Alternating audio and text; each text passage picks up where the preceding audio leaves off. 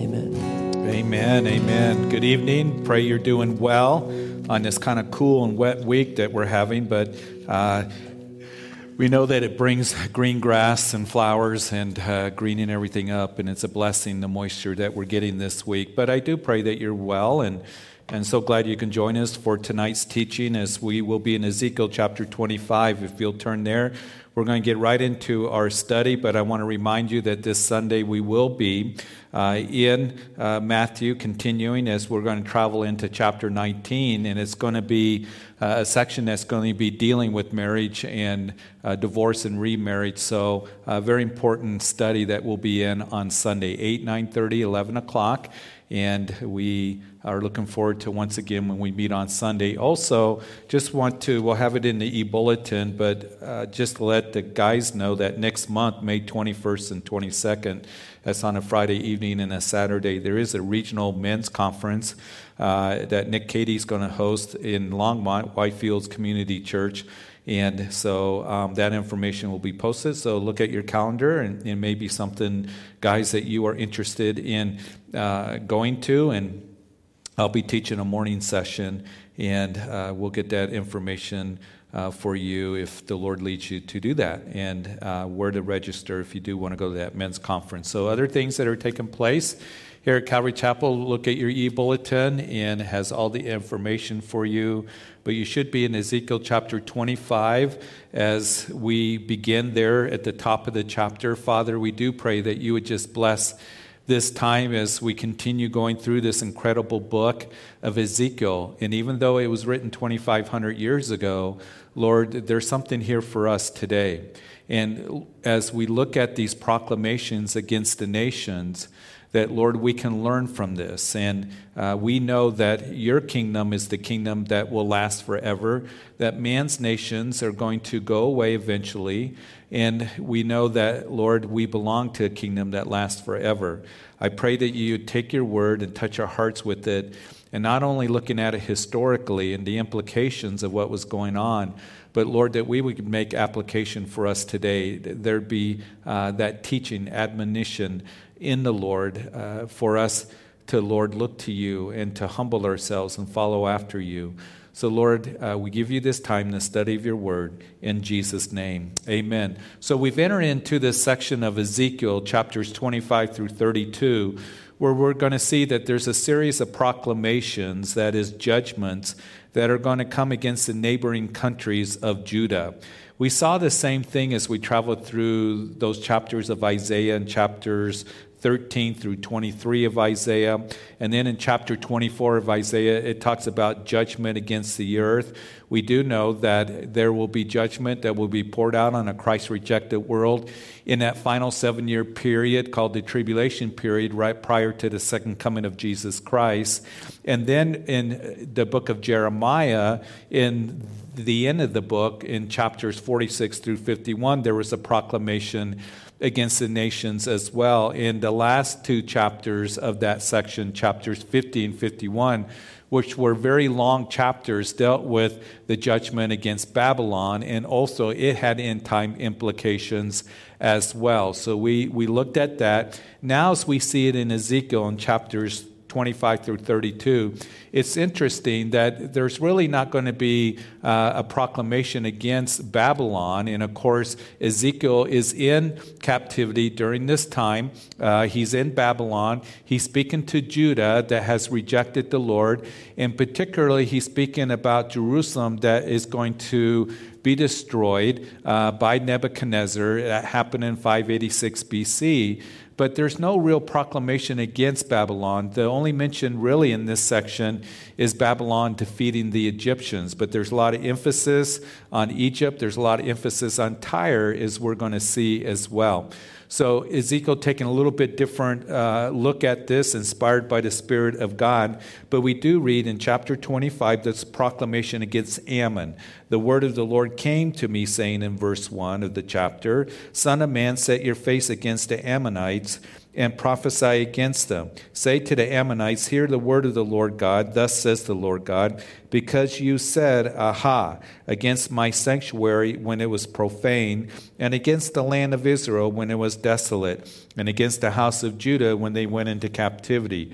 Verse 4 Indeed, therefore I will deliver you as a possession to the men of the east, that is, speaking of Babylon, and they will set their encampments among you and make their dwellings among you. They shall eat your fruit, and they shall drink your milk.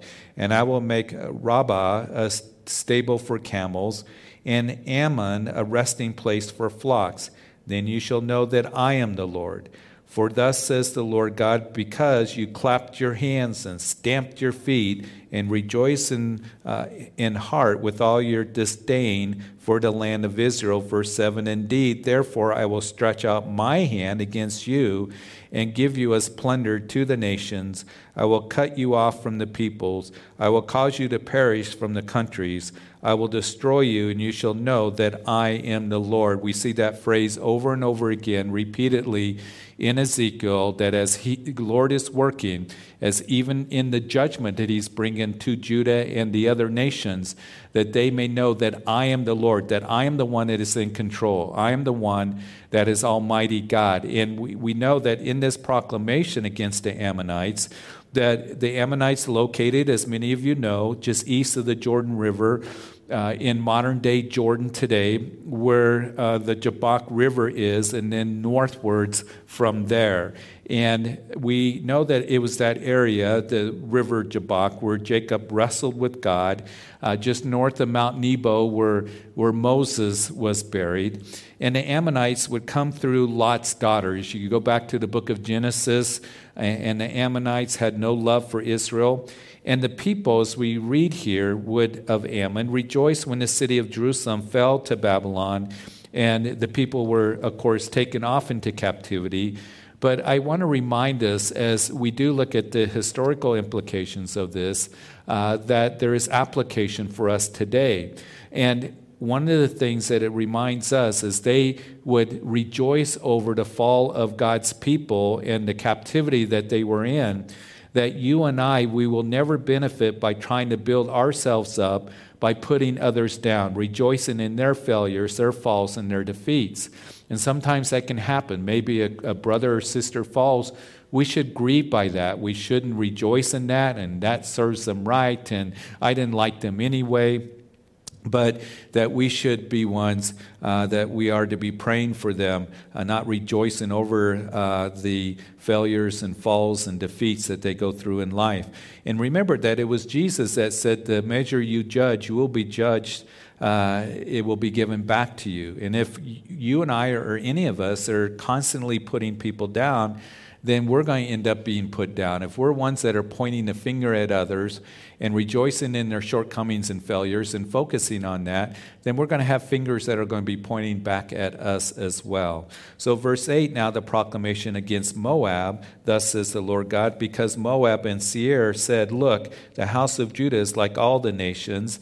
Therefore, behold, I will clear the territory of Moab of cities, and the cities of, uh, of its frontier, the glory of the country, Beth Jeshimoth, Baal Meon, and Kirjath Jearim. Verse 10 To the men of the east I will give it as possession, together with the Ammonites, that the Ammonites may not be remembered among the nations and I will execute judgment upon Moab, that they shall know that I am the Lord. So Moab was south of Ammon, again on the east side of the Jordan River, where Mount Nebo is. Matter of fact, when you leave Jerusalem, you go down to the Jordan Valley, and right there, uh, as you get ready to go towards the Dead Sea, you can look over and you can see Mount Nebo there. And uh, also, we know that Moab, uh, the Moabites, that's where Ruth came from. And matter of fact, uh, from the suburbs of Jerusalem, uh, you can uh, see over into that area where Moab was. And, and so everything's fairly close, but they enjoyed seeing the Jews put down, and they were declaring that the God of Israel was no different than any other gods. And God here says, I'm going to execute judgment that they shall know that, that I am the Lord. There is no other gods. All the other gods are false gods. And today there are many people that are around us. And maybe perhaps you talk to them. They're linked to you in your life family members or uh, co workers or old friends or neighbors, whoever they might be that they think that our God that we believe in is like any other God. That it doesn't really matter, you know, what we believe, because God uh, can be, you know, worshipped in different ways, and there's different paths to God and all of this. That is a very popular view today in our culture, a pluralistic view that there are many gods or many ways to God, many paths to heaven. And we know that as we read God's word very carefully, that there is only one God, one true God, and that is the God of Abraham, Isaac, and Jacob. And we know that Isaiah would declare that there's one God, there's no other God beside me, and our God that we believe in, the true and the living God, is from everlasting to everlasting. So that's a clear message of the Bible, and that needs to be a clear message that we give to others that listen, there's only one true God. All the other gods are false gods, and we need to declare that He is the way, Jesus Christ to the Father um, and to forgiveness of sin, that He died on the cross for our sins, and that He is the way to salvation. I am the way, the truth, and the life, Jesus said. No one comes to the Father except through me. And then in verses 12 through 14, we have this proclamation against Edom. And we read in verse 12, Thus says the Lord God, because of what Edom did against the house of Judah by taking vengeance and has greatly offended by avenging itself on them. Therefore, thus says the Lord God I will also stretch out my hand against Edom and cut off man and beast from it and make it desolate from Teman to Dedan, that's down by Saudi Arabia, shall fall by the sword.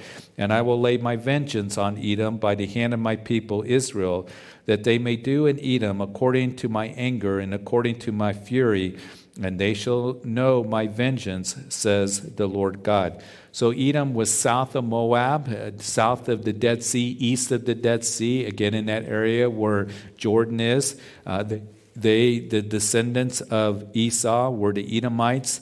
Uh, Esau, of course, being the brother of Jacob. And the Edomites would take any chance they got to defeat Israel.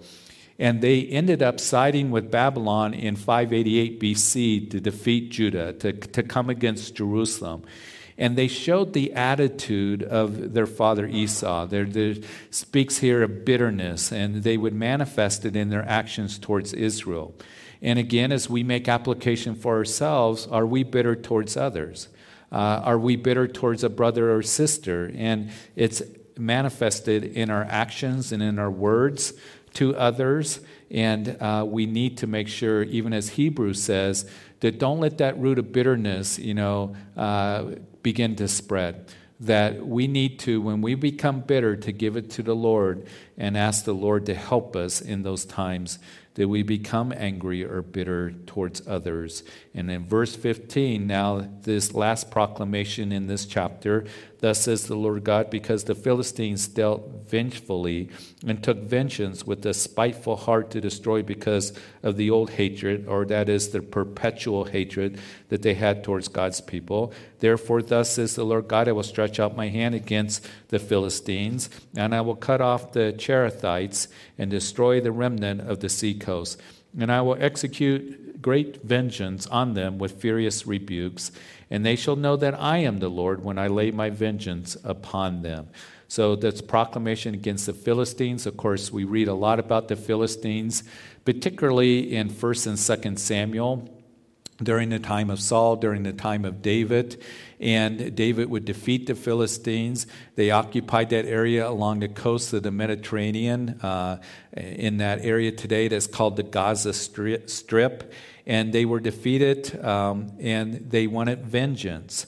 And as we considered this, vengeance isn't going to come. Um, but the Lord says, My vengeance is upon them. And we need to keep in mind when we want to be vengeful towards others, that the Lord says, Vengeance is mine, saith the Lord. And we talked a little bit about this on Sunday when it came to this whole area of and principle forgiving others. And sometimes we want to dig in our heels. We don't want to be forgiving. We want to be bitter. We want to continue in our anger. And we want to be vengeful. And the Lord says to you and to me, Vengeance is mine, saith the Lord. And as I mentioned on Sunday, the reason is, is because we can't really handle it. And, and the Lord says, I can handle it. And when we give it to the Lord, we say, Lord, you are big enough and powerful enough to be able to deal with their sin or the situation uh, where I want to be vengeful. And, and Lord, you are the one that you protect me, you protect my family, you protect whatever. And Lord, you help me to keep my eyes on you and you deal with the matter. And that's a good place to put it into the hands of the Lord. And now, chapter 26, we see this proclamation that will continue into chapter 28, actually, uh, this uh, proclamation that is against Tyre. And we read in verse 1 that it came to pass in the eleventh year on the first day of the month that the word of the Lord came to me, saying, Son of man, because Tyre has said against Jerusalem, Aha. Same thing that was done with, um, with the Ammonites, saying, Aha, you know, uh, it's a mocking kind of word. And she is broken who has who was the gateway of the peoples. Now she is turned over to me. I shall be filled. She is laid waste. Therefore, thus says the Lord God Behold, I am against you, O Tyre, and will cause many nations to come up against you, as the sea causes its waves to come up. So we can picture that, uh, this illustration of waves coming up and crashing against the shores. But Tyre was rejoicing over the destruction of Jerusalem uh, not so much out of hate, but more out of greed, because Tyre was actually. Uh, during the time of David and Solomon was allies with Israel. And we've talked about that, how David and Solomon made a covenant with the king of Tyre. David witnessed to him. They would bring the cedar logs from Tyre and Sidon down the coast to Joppa and then up to Jerusalem, where Solomon would build the temple with those cedar logs. And, and so there was a closeness that was there and they would turn eventually in their history. Remember that this is about 500 years, 450, 500 years after the time that the temple is built, probably about more like 400 years. And they turned against Israel at this point in their history. And, and the reason was is because Israel geographically uh, is in a very interesting place. It, it sits kind of between uh, the uh, way up to, to Europe, to Asia, and to northern Africa. And it was a major trade route that would go through the Jordan Valley, uh, close to Jerusalem. And they would have caravans that would come through there. Now, Tyre was a major port city to the north of Israel. And you see that even in the book of Acts. And goods would come into that port of Tyre and they would be unloaded, or goods would come up to the ships in Tyre, and those ships would travel in the Mediterranean to northern Africa, up into Europe, up into Asia. But any of those caravans that are bringing goods to the ships, or the ships unloaded and the caravans are coming out to take uh, the goods somewhere else, they would be transported. They would be, uh, you know, taken to where Judah, to the south of them, and major trade route there would tax the caravans and the people with the goods. And now, with Judah out of the way, they would export their goods tax free. They wouldn't be taxed. So they would gain financially. And as we look at this, the question that we can ask do we rejoice over others' misfortune? That they, you know, uh, have misfortune that we might gain, e- even in ministry, that we need to be careful of, you know, that church has folded you know, the, the thing is, is there's been a number of churches that didn't make it through this COVID. And we don't rejoice over that. We don't say, well, you know, we're going to gain from it in a way that uh, we're not being sympathetic or uh, we're not, you know, thinking of others. That churches have really gone through some struggles and difficult times all across the country and all over the world. Matter of fact, talking to a missionary in South America, that they haven't been able to meet, and, and they've really kind of struggling. The ties dry up. And we never want to rejoice over that. We never want to rejoice at someone's failure or misfortune that we get to gain from it or whatever. We think we're going to gain from it. Um, but uh, here they were rejoicing because Judah, the taxing was out of the way. Uh, but we're going to see that, that Tyre kind of had an interesting history. Let's begin to consider that in verse 4 and they shall destroy the walls of Tyre and break down her towers. I will also scrape her dust from her and make her like the top of a rock. It shall be a place for spreading nets in the midst of the sea. For I have spoken, says the Lord God, it shall become plunder for the nations. Also, her daughter villages, which are in the field, shall be slain by the sword. Then they shall know that I am the Lord. For thus says the Lord God Behold, I will bring against Tyre from the north Nebuchadnezzar, king of Babylon king of kings with horses and chariots and with horsemen and an army and with many people. Verse 8 He will slay with the sword your daughter's villages in the fields. He will heap up a siege mound against you, build a wall against you, and raise a defense against you. He will direct his battering rams against your walls, and with his axes he will break down your towers. Because of the abundance of his horses, their dust will cover you your walls will shake at the noise of the horsemen, the wagons, and the chariots when he enters your gates as men enter a city that has been breached. Verse 11 With the hooves of his horses, he will trample all your streets. He will slay your people by the sword, and your strong pillars will fall to the ground. And they will plunder your riches and pillage your merchandise. They will break down your walls and destroy your pleasant houses. They will lay your stones, your timber, your soil in the midst of water. And I will put it into the sound of your songs, and to the sound of harps shall be heard no more. And I will make you like the top of a rock. You shall be a place for spreading nets and you shall never be rebuilt, for I, the Lord, has spoken, says the Lord. So Tyre's had an interesting history. In 588 BC, uh, right when Nebuchadnezzar was getting ready to siege Jerusalem, but Nebuchadnezzar would uh, turn from going to Egypt and he went to destroy Tyre. And they sieged the city for, for several years. And when they broke through the walls, there was nothing for them, um, for them to pillar the spoils. There was no one there. And so they tore down the buildings, the houses here, as it mentions here, as they entered into the city, uh, and they tore the whole city apart, you know, um, tearing the place down. And what had happened was in Tyre, the residents, what they did is they moved to an island off, you know, the coast there. They moved all their stuff and so they were half a mile offshore, and Nebuchadnezzar couldn't get to them. He couldn't have the troops swim a half a mile to go get them on this island. So uh, Nebuchadnezzar gave up, even though he destroyed the city.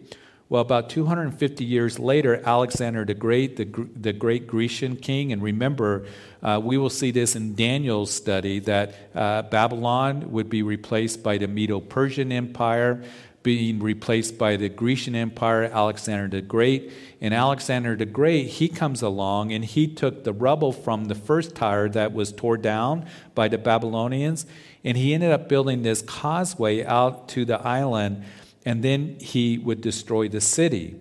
Now, Tyre became a city once again, and later on in its history, conquered by the Crusaders and uh, 1290 AD, then conquered later by the Muslims.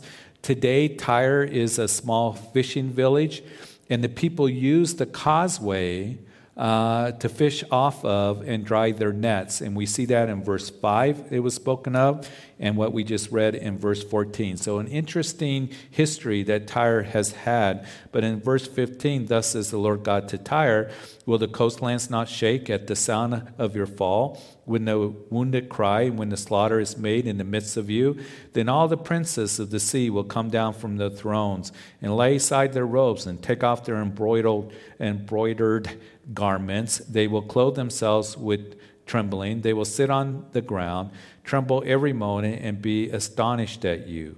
And they will take up a lamentation for you and say to you, How you have perished, O one inhabited by seafaring men, O renowned city who was strong at sea, she and her inhabitants, who caused their terror to be on all her inhabitants. Now the coastlands tremble on the day of your fall. Yes, the coastlands by the sea are troubled at your departure. So the coastal neighbors of Tyre, who depended on their success and port city for their trade, they're mourning over the destruction of the city because they've lost their wealth. And, and sometimes you know, we place our hope and joy in that which gives us financial gain, that gives us wealth. We put it in the stock market, and in the investments, or whatever the case may be. And what we are to do is ultimately, we can be thankful for that when God blesses, because every good gift comes from above. But to remember this that we as Christians are the most wealthy people that are on this earth because we have an, a heavenly inheritance. And there is nothing in this world that is worth putting priority over what we should be prioritizing, and that is storing up our treasures in heaven and that is that we desire to invest in the kingdom because those rewards will be eternal. And that's why Jesus said that store up your treasures in heaven, not here on earth where rust destroys and thieves break in and steal and moths come and eat. Uh, everything in this world is going to come to an end. But store up your treasures in heaven. And you might be listening tonight thinking, well, I don't have hardly any money. At the end of the month, we can barely make it, but you're still wealthy.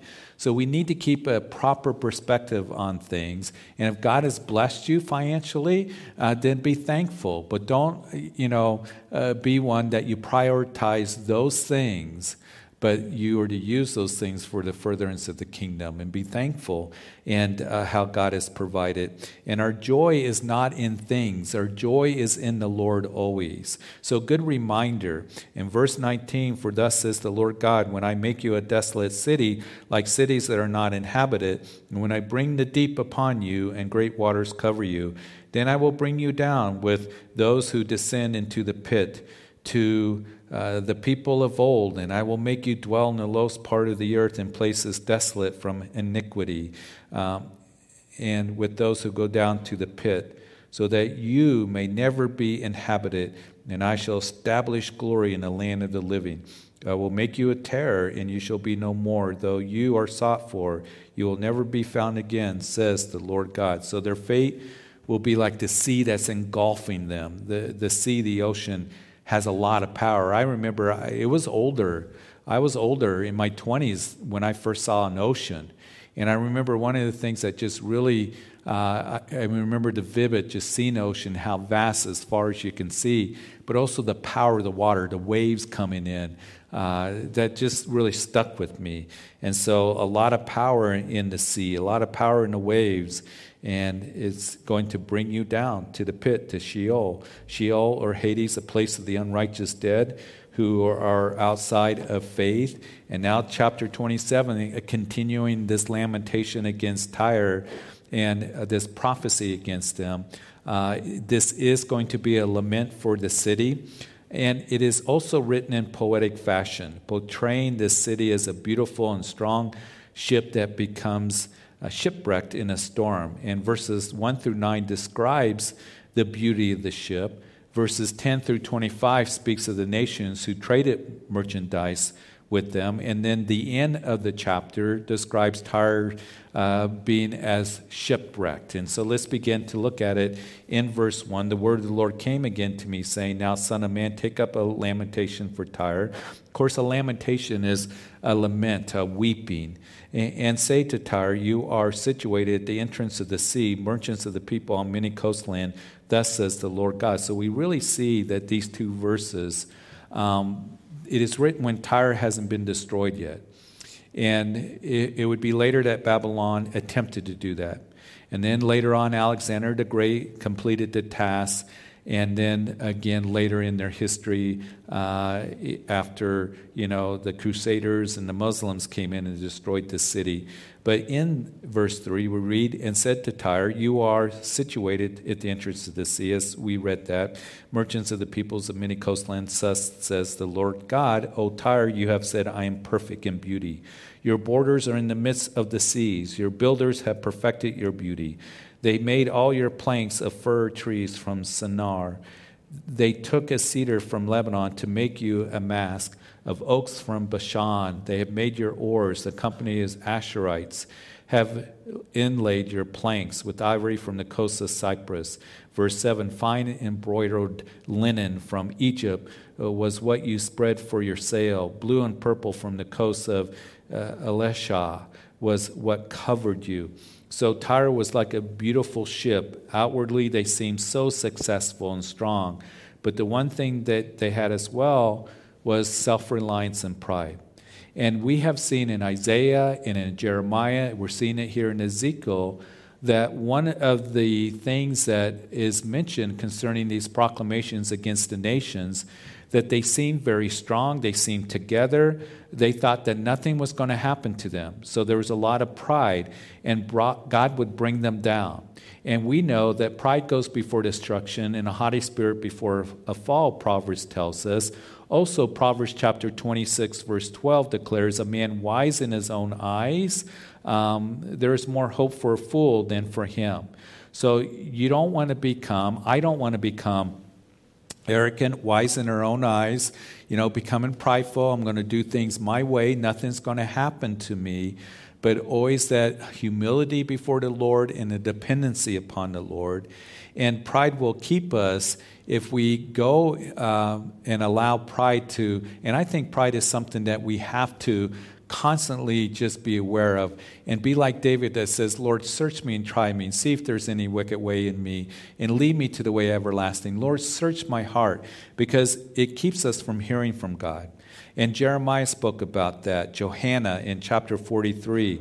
And all the proud men said, That you speak falsely, Jeremiah. Um, it causes us to rebel against God and go our own, own direction. And Isaiah and Ezekiel, as we will see next time in chapter 28, that they spoke of Satan. And we will see it in chapter 28 that uh, Satan is spoken of here. And it was pride that led Satan to say, I will rebel against the Lord.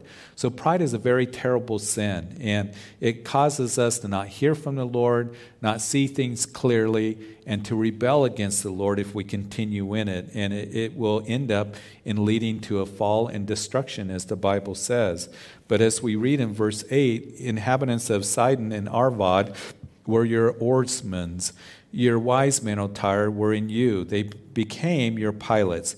Elders of Gebal and its wise men were in you to caulk your seams.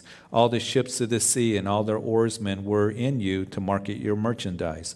Those from Persia, that is over today called Iran, Lydia and Lib, uh, Libya, and uh, you your army as men of war and hung shields and helmet in you. They gave splendor to you. Men of Arvad uh, with your army were on your walls and all around, and men of Gammad were in your towers. And they hung their shields and on your walls all around and made your beauty perfect. So uh, there were those who were there to fix the boats. Uh, they thought that, you know, that's all we need. The people of Tyre were sailors, they were, they were not warriors.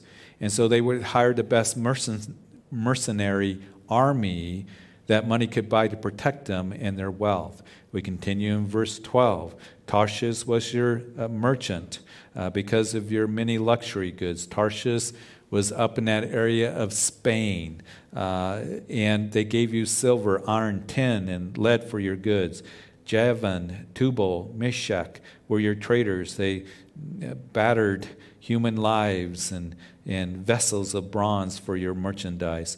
Those from the house of Togarmah traded for your wares with horses, steed, and mules. The man of Dedan, as down in the south towards Saudi Arabia, were your traders. Many isles were the market of your hand. They brought you ivory tusk and ebony as payment. Syria was your merchant, verse 16. Because of the abundance of goods you made, they gave you for your wares and emeralds and purple and embroidery, fine linen, corals, and rubies. Judah and the land of Israel were your traders. They traded for your merchandise wheat and Minnith and millet and honey, oil and balm. In verse 18, Damascus is mentioned, was your merchant because of the abundance of goods you made, because of your many luxury items, and the wine of Helbon and with white wool. Dan and Javan paid for your wares traversing back and forth. Wrought iron, cassia, and cane were among your merchandise. Again, Dedan is mentioned as your merchant and saddlecloths for riding. Arabia and all the princes of Kedar were your regular merchants. They traded with you in lambs, rams, and goats. The merchants of Sheba, this is all in that area of the Middle East. Uh, uh, Raamah were your merchants. They traded with your wares, the choicest spices, all kinds of precious stones and gold. And here we see more are mentioned in verse 23 and Sheba, Syria, and Edom, and, and um, the, the uh, Chilmad were your merchants. And these were your merchants in choice items and purple clothes and embroidered garments and chests of multicolored apparel. That was very much luxury um, to have multicolored clothing and sturdy woven cords, which were your marketplace.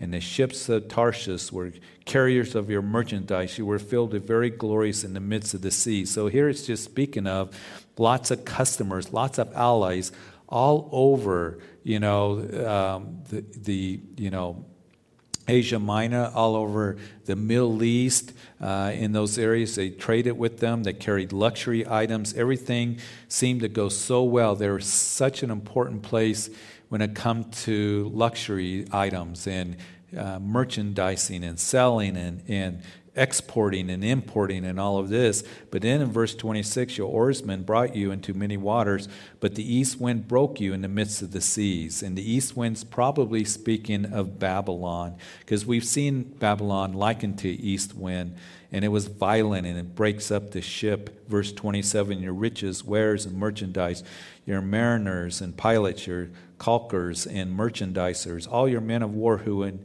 uh, in you, uh, those mercenaries that were supposed to protect them, and the entire company which is in your midst will fall in the midst of the sea in the day of your ruin. So, um, you know, uh, they felt so safe, so secure, but the sea would become her graveyard. And then in verse 28, the common land will shake at the sound of the cry of your pilots. All who handle the oar, the mariners, the pilots of sea, will come down from their ships and stand on the shore. They will make their voice heard because of you. They will cry bitterly and cast dust on their heads, and they will roar about in ashes. They will shave themselves completely bald because of you. Gird themselves with sackcloth. That is a sign of, of mourning and weep for you, and bitterness of heart and bitter wailing. In their wailing for you, they will take up a lamentation, a lament for you. What city is like Tyre, destroyed in the midst of the sea? So all the nations and people that prospered because of Tyre are going to mourn for her death. No more luxury items. And then, as we finish up the chapter, when your wares went out by sea, you satisfied many people. You enriched the kings of the earth with your many luxury goods, with your merchandise. But you are broken by the seas and the depths of the waters. Your merchandise and the entire company will fall in your midst. All the inhabitants of the isles will. Uh, will be astonished at you.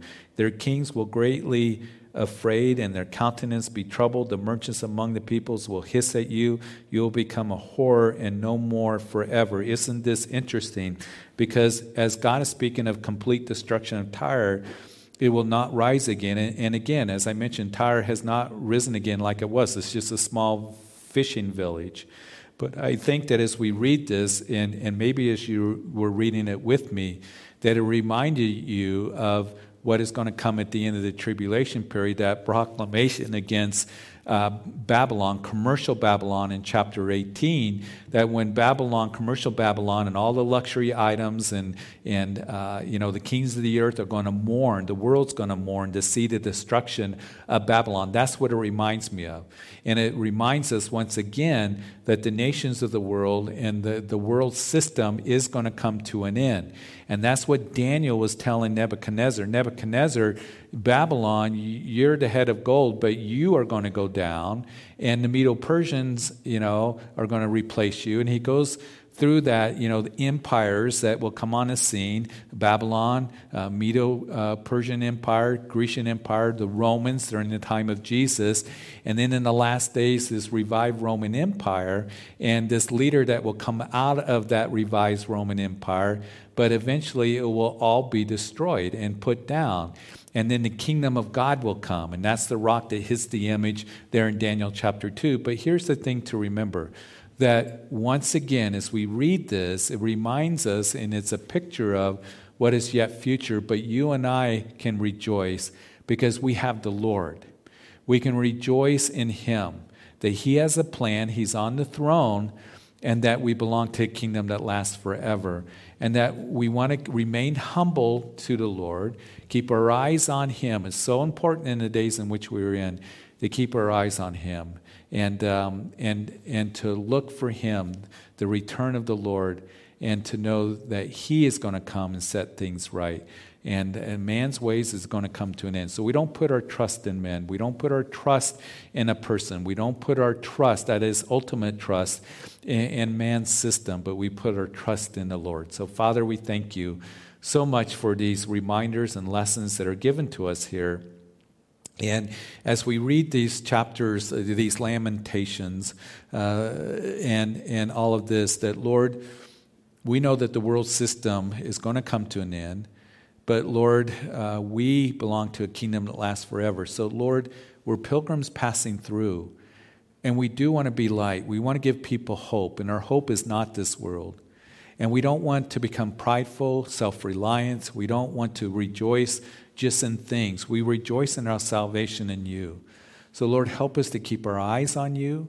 Um, help us to, Lord, uh, just uh, be ones that, um, Lord, that we have a message uh, a very important message to give to others of the kingdom of heaven. Um, and we wait for your kingdom to come and be established. But Lord, uh, as we're in this world, to be good stewards of what you've given to us, to continue to invest in the kingdom, and Lord, to uh, Lord live for you. Uh, that's where our joy is. Uh, the joy of the Lord, and knowing that our fullness of joy, even as David discovered 3,000 years ago and would write, that, Lord, in your presence is fullness of joy. So thank you for today. I pray bless everyone here. Looking forward to when we meet again on Sunday. And it's in Jesus' name that we pray. Amen. Hey, God bless you. Have a great rest of the week. We'll see you on Sunday, hopefully.